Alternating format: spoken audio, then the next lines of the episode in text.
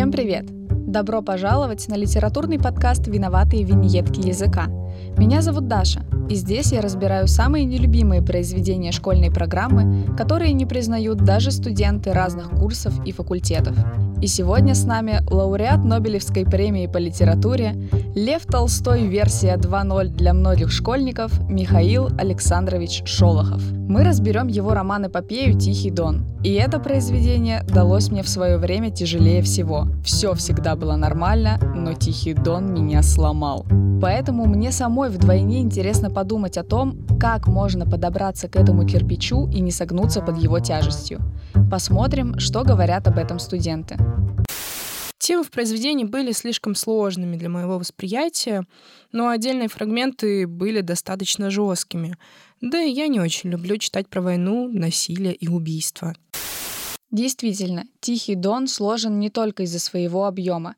Некоторые сцены по-настоящему больно читать. И вряд ли стоит предлагать его тем, кого подобное триггерит. Но не стоит забывать, что Шолохов писал о вполне конкретной войне, свидетелем которой сам был. И описывал он ее очень красочно, подробно и правдоподобно. Это хороший материал, по которому можно изучать Первую мировую и гражданскую войну. Кроме того, «Тихий дон» — это энциклопедия человеческих взаимоотношений внутри семьи, между друзьями, соседями, возлюбленными и просто знакомыми. В нем и правда поднимается много сложных и неоднозначных вопросов, но не думаю, что это может быть во вред произведения обучению.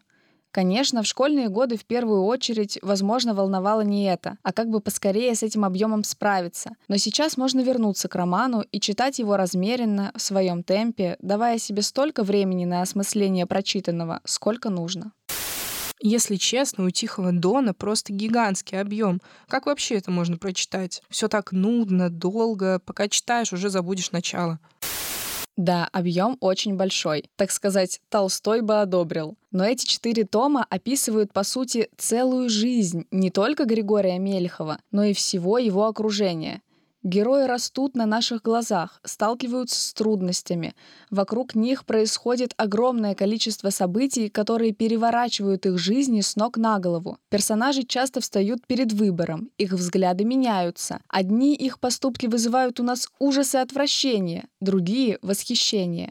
Словом, героев очень много, и все они объемные, многогранные. Они меняются под воздействием стольких факторов – межличностных отношений, войны, внутриполитических процессов и потрясений. Им приходится выбирать сторону, причем ни одна из них неоднозначно положительная. И они видят это и сомневаются в своем выборе. Разве, учитывая такой размах произведения, можно было автору ограничиться повестью или даже романом в 300 страниц? Если вам важно помнить весь сюжет произведения, попробуйте делать конспекты по ходу прочтения. Вы можете оформить их, как вам будет удобнее, например, в виде таблицы или таймлайна. Я думаю, логичнее будет построить его вокруг героев. Большинство главных и второстепенных персонажей можно будет выделить в первом томе, а то и в самых первых главах. Но это только один из вариантов. Возможно, вы найдете тот, который будет более подходящим. Вы читаете и периодически возвращаетесь к своему конспекту, чтобы вспомнить, кто этот человек, попавшийся вам на страницах книги, или отметить новые обстоятельства, в которых он оказался. Да, это довольно кропотливая работа с текстом, однако такой способ и правда помогает структурировать в голове весь объем информации. Для меня главной проблемой стало очень большое количество описаний и не особо понятной лексики. Часто было непонятно, о чем вообще в тексте идет речь.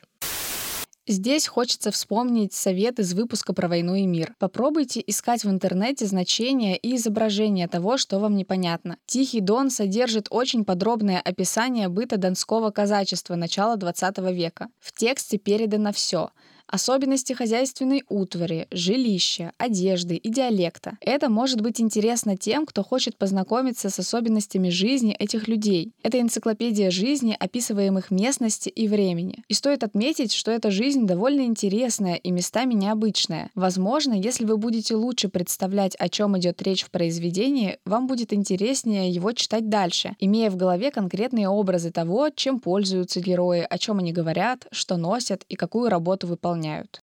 Итак, я постаралась разобрать главные минусы романа эпопеи «Тихий дон» по мнению студентов и дать советы, которые могут помочь вам заново познакомиться с этим произведением. Я думаю, если вы дадите Михаилу Александровичу и его четырем томам еще один шанс, то он сможет вам помочь погрузиться в колоритный быт русского казачества и дворянства начала XX века, раскроет перед вами противоречивые и оттого более интересные характеры своих героев и даст возможность увидеть ход Первой мировой и гражданской войны в России России не с высоты учебника истории, а глазами их непосредственных свидетелей и участников. Ну а я с вами надолго не прощаюсь, и мы продолжим разбор великих классиков уже в новом календарном году.